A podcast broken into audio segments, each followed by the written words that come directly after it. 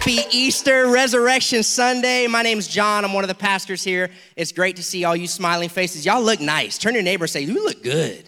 You look good. If you're married to him, I'm trying to give you some bonus points here. You look good. Y'all look so purty in the pastels. For any of you like myself from a Jewish background, Chag Sameach, Happy Pesach, Happy Passover. You're like, wait, there's a, you got a Jewish pastor at a Christian church? Welcome to Greenhouse. It's going to get exciting.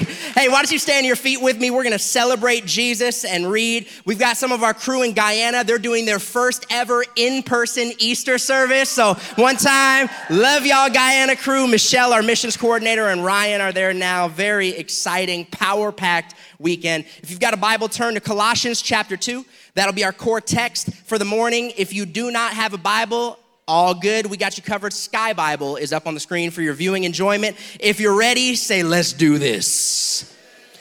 All right, since you said so. Verse thirteen, Paul is speaking to a church, followers of Jesus. He said, listen, when you were dead in your sins, God made you alive. Somebody say, I'm alive. I'm alive. When you were dead in your sins, God made you alive with Christ. He forgave us our sins, having canceled the charge against us, all of our legal indebtedness, which stood against us, and he con- and condemned us, and he has taken it away, nailing it to the cross. And here's where we're gonna camp out this morning. And having disarmed the powers and authorities, death, hell, and the grave, he made a public spectacle of them, triumphing over them by the cross. This morning, I want to talk about the triumph and the spectacle of the cross. Would you join me as we pray? Jesus, speak to our hearts and remind us of your grace, your goodness, and your power. In Jesus' name. And if you agree, say amen. You can find your seats. Give your neighbor a high five as you make your way down. If you're online, you can type in the chat. Get ready. We are a people longing for hope. We're a people longing for hope. My father, Rabbi Neil Lash, that's right, he was a Messianic rabbi. Uh, growing up, he was a Miami Hurricanes fan. Any, any Canes fans in the room? All right. Uh, but I'm happy to say that my father saw the light and he was converted and became a Florida Gators fan, because we all know the sky is blue and the sun is orange. We know who God roots for, but that's not the point. Don't get me off topic. Anyways, when my dad's team was not playing, the Hurricanes or the Gators, he loved to cheer for the underdog.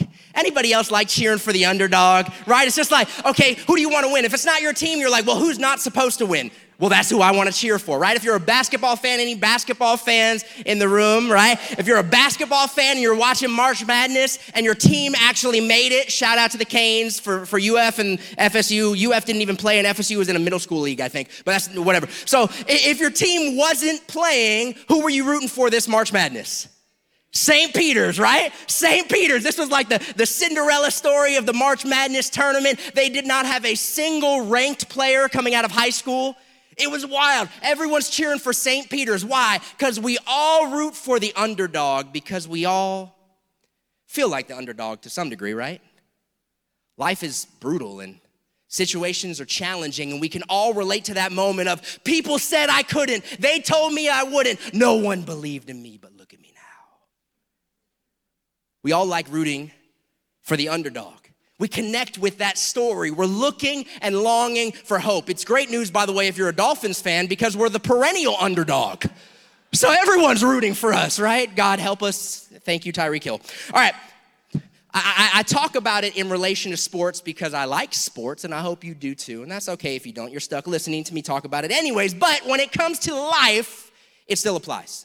We're a people longing for hope. We're a people clinging to hope. This is true, is it not? But we live in a world surrounded by death.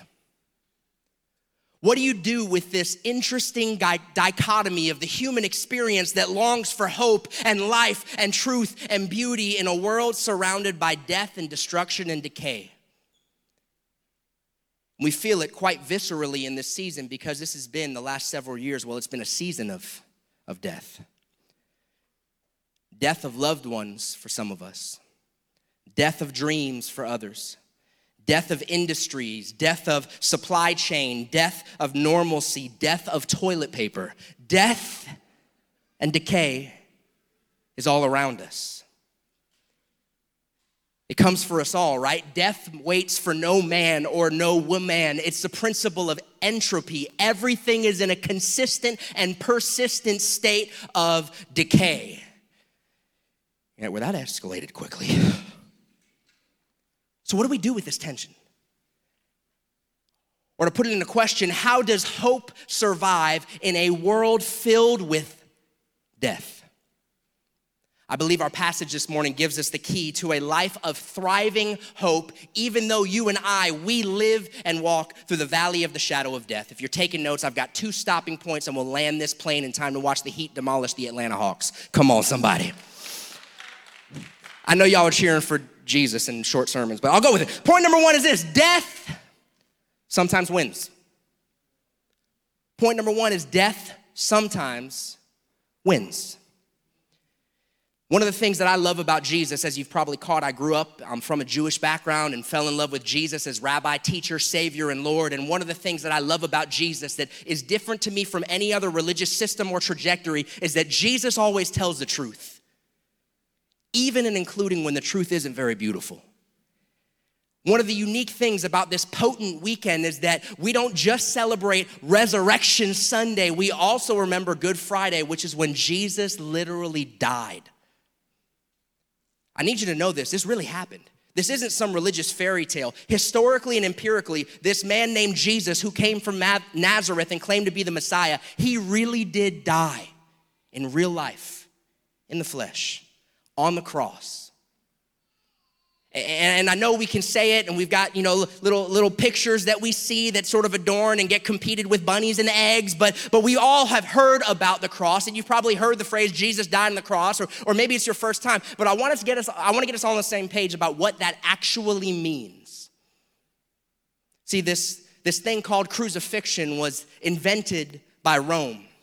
The Roman Empire performed it thousands of times all throughout wherever their government ruled and reigned. It was an innovation in modern torture technique. It was invented, crucifixion and the cross was invented to enact the most pain for the longest duration of time. It was torture at its finest in the ancient world. In fact, crucifixion was such a tormenting death that no Roman citizen was even permitted to be crucified. It was legally forbidden. But it was more than just capital punishment for a crime. This crucifixion was blood sport. It was to flex the muscles of the empire. They would do it in a public setting, on a public road, so that when anyone came by, it was not simply about the criminal who had done wrong, but anyone who would think to go against the Roman government. They were making their power and their cruelty on display for all to see. It was blood sport to flex the muscles of the empire and to entertain the masses without a coliseum. And it was designed to reduce the criminals to subhuman shame. See, crucifixion, before it was being celebrated, was feared above maybe everything else. And it always attracted attention. There was nothing quite like living a living, nailing a living human being to a dirty cross on a public thoroughfare to enact the eyeballs of the masses. It was crowd-pleasing, public shaming, a spectacle of death. Crucifixion had a goal, and the goal was not merely to execute the individual, but the reduction, torture, and humiliation, and ultimately the desire for an elimination of one's very humanity. To put it in a modern context, what likes are to a social media posts, the crowd's jeers were to a cross. And the crucifixion was not complete without the lascivious participation of the mockers and scoffers in the audience. It was a public spectacle of death and shame. And that's just from Rome's perspective. You throw in the Jewish perspective, where there was a curse associated with anyone who was put up on a tree, and you've got all cards stacked against this moment where Jesus, the proposed Messiah, goes up on this tree. Crucifixion was sport and theater and horror and politics and torture, both physically and emotionally. It was utterly shameful to be made an absolute disgrace as a victim stood up there naked, utterly exposed for hours upon hours for all to see. I know it can seem like some abstract horror movie, but I want you to think for just a moment as we sit in this space and think about what Jesus really did. What would it be like to be utterly exposed? To be made a public spectacle? You got it in your mind? That's, that's what happened to Jesus on the cross.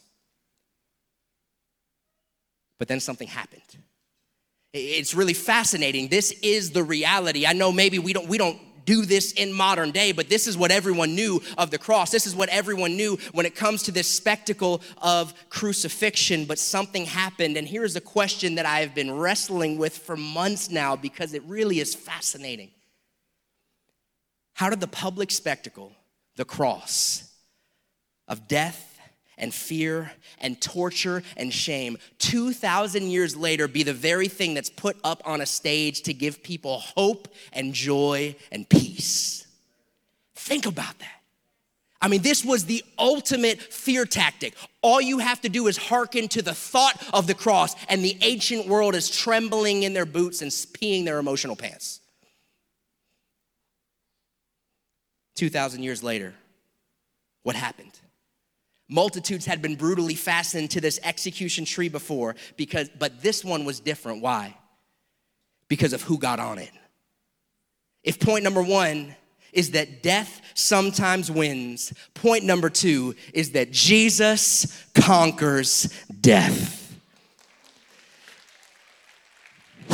You can breathe. This is the good news part. You can catch your breath now. You ever judged a situation before it was completely over? You ever been there before? My wife and I have two kids. My my wife is from a Puerto Rican background. She's Puerto Rican. I'm Jewish, so we got two little Jew-Rican babies running around. That's what you get when you get a Puerto Rican and a Jew who get married. And so our oldest little Jew-Rican, his name is Liam. He's five years old, and this boy is sometimes too clever for his own good. I remember one uh, evening around dinner time, he was being particularly cantankerous and uh, and not wanting to behave, and he was playing with some little toy that he had gotten. And so we like to sit around the dinner table at evening all together, and we do these games. You heard about the question game last week, and so we were trying to get everyone together. We're like, Liam, it's time to come to the table. And he's like, oh, and he's playing with his toy. I said, son, you need to come to the dinner table right now, or I'm going to take your toy away. He did not come to the dinner table, and so true to my word, I took the toy away, at which he exclaimed, Dad, that's my toy, and you can't take it. Ooh. And I felt like it was a, a very apropos time to take him, teach him a spiritual lesson. I said, son, sit down. Everything I, you have is mine. You see this house, son? Who paid for this house? Did you pay for this house? It's not yours, it's mine. You see the clothes on your back? Who paid for the clothes? Did you pay for them or did I? It's mine. You see this dinner table? Did you pay? And I just went on, and my wife was just like, wow. So then I had to take it spiritual. I said, it's not nothing we have is ours either. You gotta make it spiritual now to rescue yourself. I'm like, it all belongs to God. And I went in and I talked about stewardship and how nothing we have is ours, but it all belongs to God. Like his toy doesn't belong to him. My stuff doesn't belong to me. It's all about God. And he's looking there, and I'm like, and he and we I get done, and I'm like, I look over at Nancy, and I'm like, see that, babe? Because nothing's sexier than a parent parenting in Jesus' name. I felt great about the whole encounter. I was like, this is awesome, until after dinner. I'm taking our our youngest, Lucia, she's two years old, and I'm getting her ready for bed, and we're getting P Js on, and I hear my wife in the background getting my son ready, and one of the things we have them do is they have the beginnings of chores, is they have to put their cup and their plate away. And so I overhear my wife saying, Liam, good job eating dinner, buddy. Go put your cup in the sink, to which he retorted, Mom, everything I have is yours. It's not my cup, it's your cup, so you have to put it in the sink. Is this true? Can't make this stuff up. And I thought he was gonna die, but I didn't. I'm like, I can't discipline the kid. That was good. That was good. I, I remember this moment where I thought it went one way, could come to find out it turned out an entirely different way, and surprised me, quite literally. Remember, the cross, it's this spectacle. Specifically, it's a spectacle of death. It's a symbol of Rome's oppressive power. And it was not just Rome celebrating in this moment when Jesus was crucified on the cross. We find here in Colossians two that in fact, the devil and all of his minions, all of hell was rejoicing as well. Why? Because they thought they beat God. This is what the scripture tells us. Like they're there celebrating. They thought they did it. They thought they won. If you judged it by a Friday, it looked like business as usual in the Roman Empire, another public spectacle and yet another unjust punishment. Jesus looks like a failure, like just another failed Messiah. No one stayed with him. His closest followers fell away. The path that began with huge crowds has now dwindled into a devastated mama and a few weeping women. And rock star notoriety has withered into shameful execution. If you judged it by Saturday, all hope is lost. Jesus is gone. He's dead. He's buried. He's in the grave, never to be heard from again. But that was not the end of this public spectacle. Why? Because Sunday was coming. And by early Sunday morning, just like Jesus said, he cleared out the grave and changed everything. Everything. Look at what it says in Colossians two.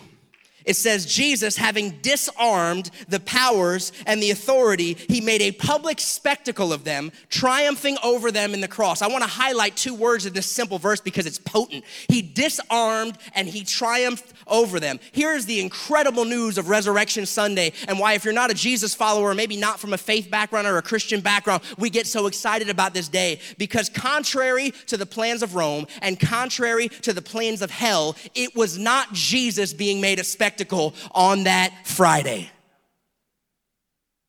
It was the powers and authorities of death, hell, and the grave that were being made the spectacle. Jesus did not lose. He triumphed through death. To go back to the original question, how did the ultimate symbol of depression and despair and death and oppression, the cross, become the ultimate symbol of joy, peace, and life? And here's my big idea, and I would, I would jot this down if you're taking notes. This will save your life and change your life. How did it happen? Because everything Jesus gets his hands on comes alive. How did this happen, that this symbol of death and torture and torment becomes a symbol of life and peace and hope for so many across cultures and continents for thousands and thousands of years? Because everything Jesus gets his hands on comes alive. This is what the cross did. It flipped everything. Literally, human history is cut in half, B C and A D, because of what Jesus did on this cross. Rome is exposed and sinners are redeemed. This is the good news of the gospel. This is the great news that we celebrate and we're reminded about every single Holy Week and Resurrection Sunday. The gospel takes shame and turns it on its head. It takes regret and pain and guilt and filth and wasted years and despair and utterly turns it upside down. This is why you will have someone wear one of these crosses on their neck or tattoo it on their body. They are not tattooing other forms of capital punishment, right? Only the cross. Not because of what it represents, but because of who transformed it for eternity. Because the cross of Jesus is unlike any other. Friends, this wasn't just another execution. This wasn't just another death, another cross, another spectacle. It was the Son of God once and for all, conquering death, sin, and shame, and it surprised everybody. All of hell included. Check this out. Verse fifteen. And having disarmed the powers and authorities, he made a public spectacle of them, triumphing over them in this. The, the language here, the metaphor here, the picture that he paints is a picture of a celebration happening where the devil and all of his minions are like, we did it. They're over there singing, we are the champions. They're all pumped and excited because they thought they won. And then Jesus gets back up. And they realize, oh, snap. We just helped him redeem all of humanity, is what we just did. It's this really interesting picture. By the way, I, this is this one's for free here. Um, I, I need us to realize what's happening. In the moment of crucifixion, while someone is up being crucified, the ones cheering and celebrating are hell and the demons. In a, just, just to make the parallels here in modern day, in a culture that publicly crucifies people, Beware who you're celebrating with. That'll preach. Hell and all the demons were the ones celebrating at the cross as someone was being publicly crucified. Jesus and all of heaven had plans for resurrection and redemption. And in a culture that publicly crucifies people on social media and all throughout display, I'm not saying there's not consequences for bad actions, and I'm not saying you don't hold people accountable. I'm just saying the heart of the people of God and the heart of God himself is for redemption and resurrection. Demons and hell cheers for when people are crucified. Which crowd are you celebrating with?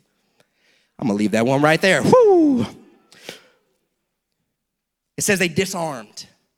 Colossians two says they dis, he, Jesus disarmed all the powers of hell and death and sin and the grave. It gives this picture, remember the, the, the human hero in the story, the human figure in the story enacting their might was Rome. Mighty Rome with all of its army and armament and muscles and power, unleashing fury on all they could conquer. Completely disarmed. This is the picture that we're given by Paul of what Jesus did on the cross. He disarmed the enemy of our souls. Think about that. What would it look like in your life if all the enemies of your soul were disarmed? If all sin was forgiven? If all guilt and shame were gone? You say, I appreciate the, the inspiration, Pastor. You are sweating and glistening, and I'm glad you're pumped, but you don't know my situation. For me, all hope is dead. The situation's over. It's already done. It's already finished. It's a fat lady already sang, which is a weird expression. It's done. And I would propose to you a reminder of what we are celebrating in this current moment. You might feel like the situation or the relationship or the expectation is dead, but this morning we celebrate what? Life from the dead. I'm telling you, everything and anything that Jesus gets his hands on comes alive. A family, a career, a marriage, a child, an organization, a church. Everything Jesus gets his hands on comes alive. Which is why we celebrate this morning Jesus conquering death. So the reality of our story, so many of us in this room from different cultural backgrounds and different generational backgrounds are celebrating one thing, because the reality of our story and really the reality of history is it all depends on whose hands it's in. Let me tell you what I mean. If you put a tennis racket in my hands, I might be able to give you a fly swatter, give you a little bit of wind in your face, and maybe return a serve. But if you put a tennis racket in the hands of Serena Williams, yeah, you've got twenty-three Grand Slam titles, the most ever, and two Olympic gold medals. Why? Because it all depends on whose hands it's in. You put a basketball in my hands, I might be able to cross you over once, make a layup, and then I'll be tired. But if you put a basketball in the hands of Steph Curry, you've got a two-time league M V P and three N B A championships and the most three-pointers made in all of N B A history, because it all depends on whose hands it's in. You put a baseball bat in my hands, I'm not gonna hit the ball. I am embarrassingly bad at baseball, all right? I might be able to give you a little bit of wind, and hopefully I don't let go of it by accident. You put a baseball bat, any baseball fans out there? Okay, like six of y'all. That's awesome. That's awesome. I feel your pain. It's us in hockey. We're holding on strong. You put a baseball bat in the hands of Mike Trout, and you've got an eight-time All-Star, a three-time American League M V P, and a seven-time Silver Slugger Award, because it all depends on whose hands it's in. You put a slingshot in my hands, and I might be able to, as a kid, get the squirrels away from my mom's bird feeder.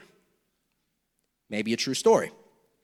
But you put a slingshot in the hands of a little boy named David, and you get a Goliath named Giant who's defeated, and an army of Israel that's rescued, and an entire nation that is restored and saved with hope for the future, because it all depends on whose hands it's in. And if you put some nail and wood in my hands, I might be able to build you a janky birdhouse and end up with a blue thumb at the end of it all.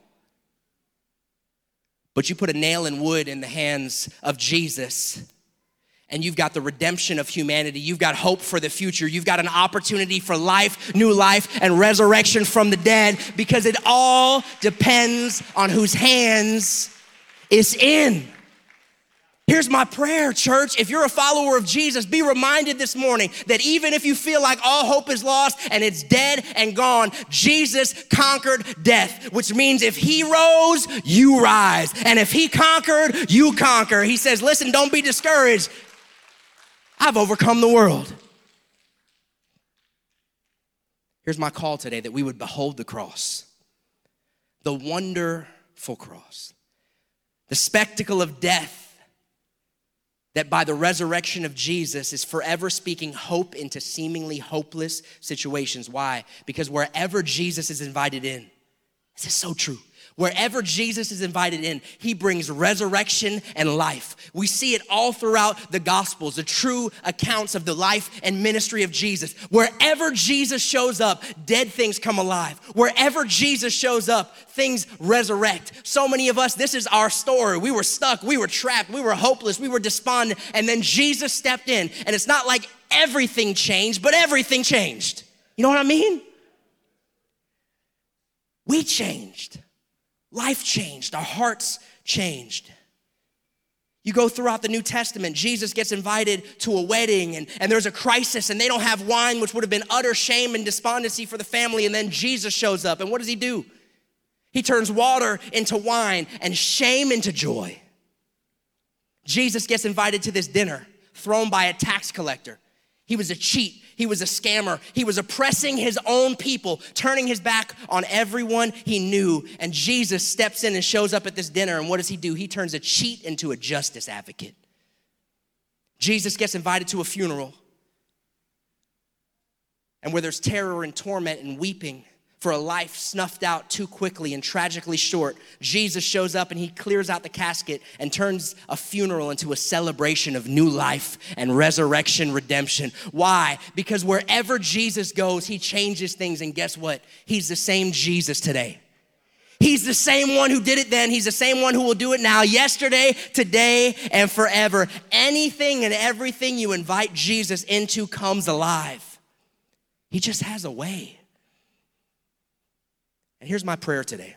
Whether you're watching online, you're here in the room, you're over there in Guyana, my prayer today is that you would invite him in, or invite him in again.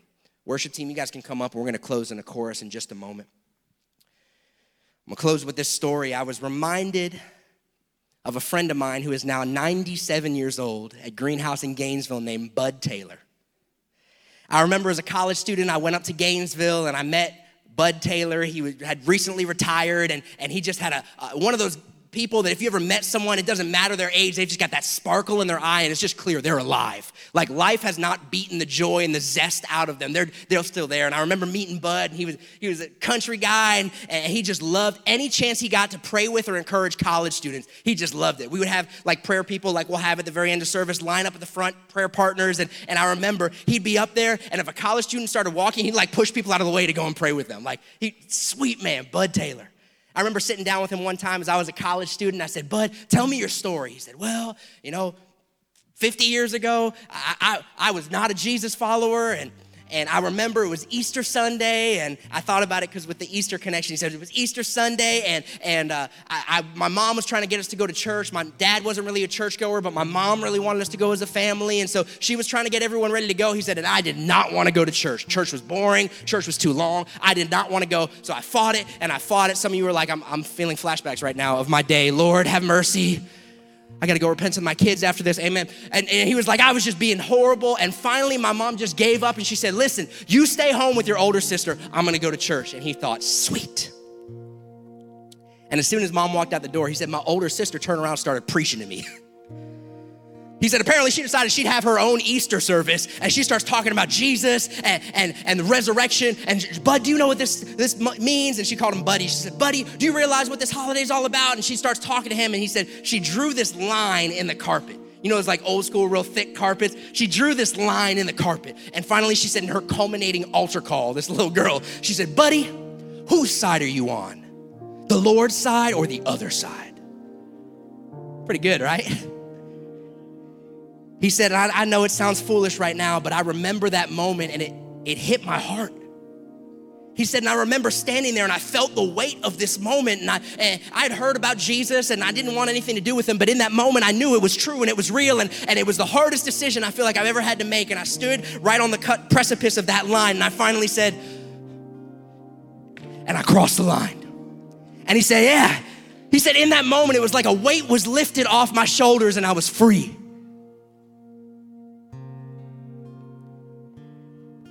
And I was thinking about that this morning because that's my story.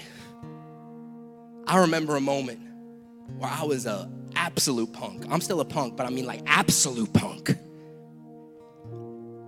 And I came to the end of my ropes, and the summer before my senior year of high school, I came to this dividing line where I had to decide, whose side am I on? Am I on the Lord's side or the other side? Got a chance to hear from Bud. He's ninety-seven years old today. He just led a teenager to the Lord last month. Yeah. ninety-seven years old, still going strong, fire still in his eyes, passion still in his heart. I'm like, Bud, when I grow up, I want to be like you. Why? Because Jesus is just that good. You talk about a vision for life, man. He said he's still got that fire. Why? Because Jesus has transformed his heart.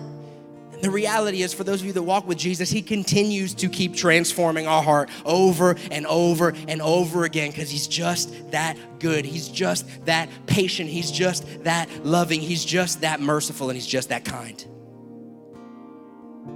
And here's my prayer. You have an opportunity today to do exactly what Bud did back then as a kid, to cross the line, to make that decision to say, Jesus, you're Lord, and I invite you in. My life feels like a mess, and my life feels broken, and my life feels somewhat hopeless, but if you can do in my life what a lot of these people seem really excited about that you did in their life, why not? Come on in. Take control. Do your thing. I'm gonna have our prayer partners come up here in just a moment, and in And I want you to imagine with me that imaginary line drawn on the carpet right here in front of this stage. And we're about to stand to our feet in just a moment and sing out this final chorus and celebrate what Jesus has done. But if you need to cross the line of faith to make Jesus's sacrifice not just real out there, but personal in here, as soon as we start to sing, I want to invite you to come forward. Matter of fact, why don't we stand to our feet right now? And if I could get our prayer partners to line the front up here, we've got some amazing people that are just real and ordinary and down to earth, and they've experienced life, and, and they're gonna be up here as soon as we sing this final chorus. If you need to cross the line of faith to make Jesus Lord and leader and savior and forgiver, maybe for the first time, or maybe it's been a while, but it's time to come home, I'm praying you would come home. I'm praying you'd enter into right relationship with God, that you would be at peace, sin and shame disarmed, the enemy of your soul silenced. It's time to come home and find resurrection, hope, and life in Jesus. So as we sing this final chorus together, if you're there online, there are people waiting there in the chat. They would love to pray with you and encourage you in your faith journey. And if you're here in the room, as soon as we start to sing, you're welcome to come forward. Why don't you join us as we close in worship? Jesus paid all, all to him I owe.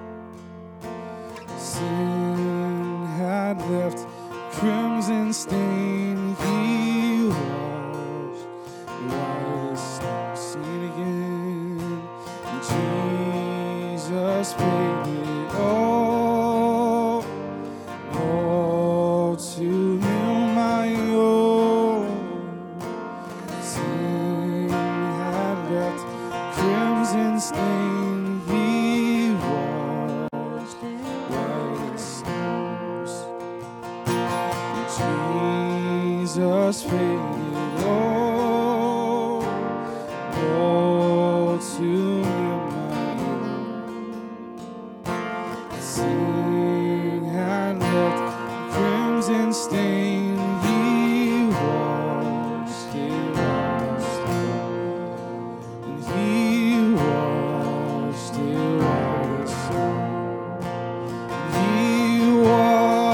still I am snow.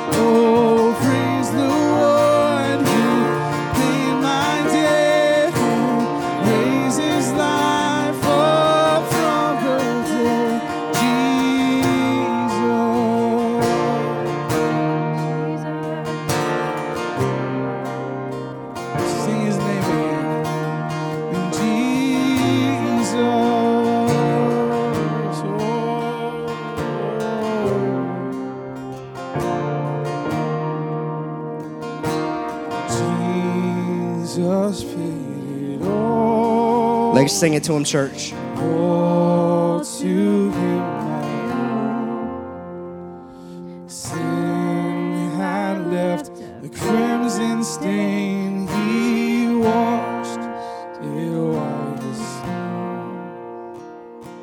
snow. In just a moment, we're going to dismiss.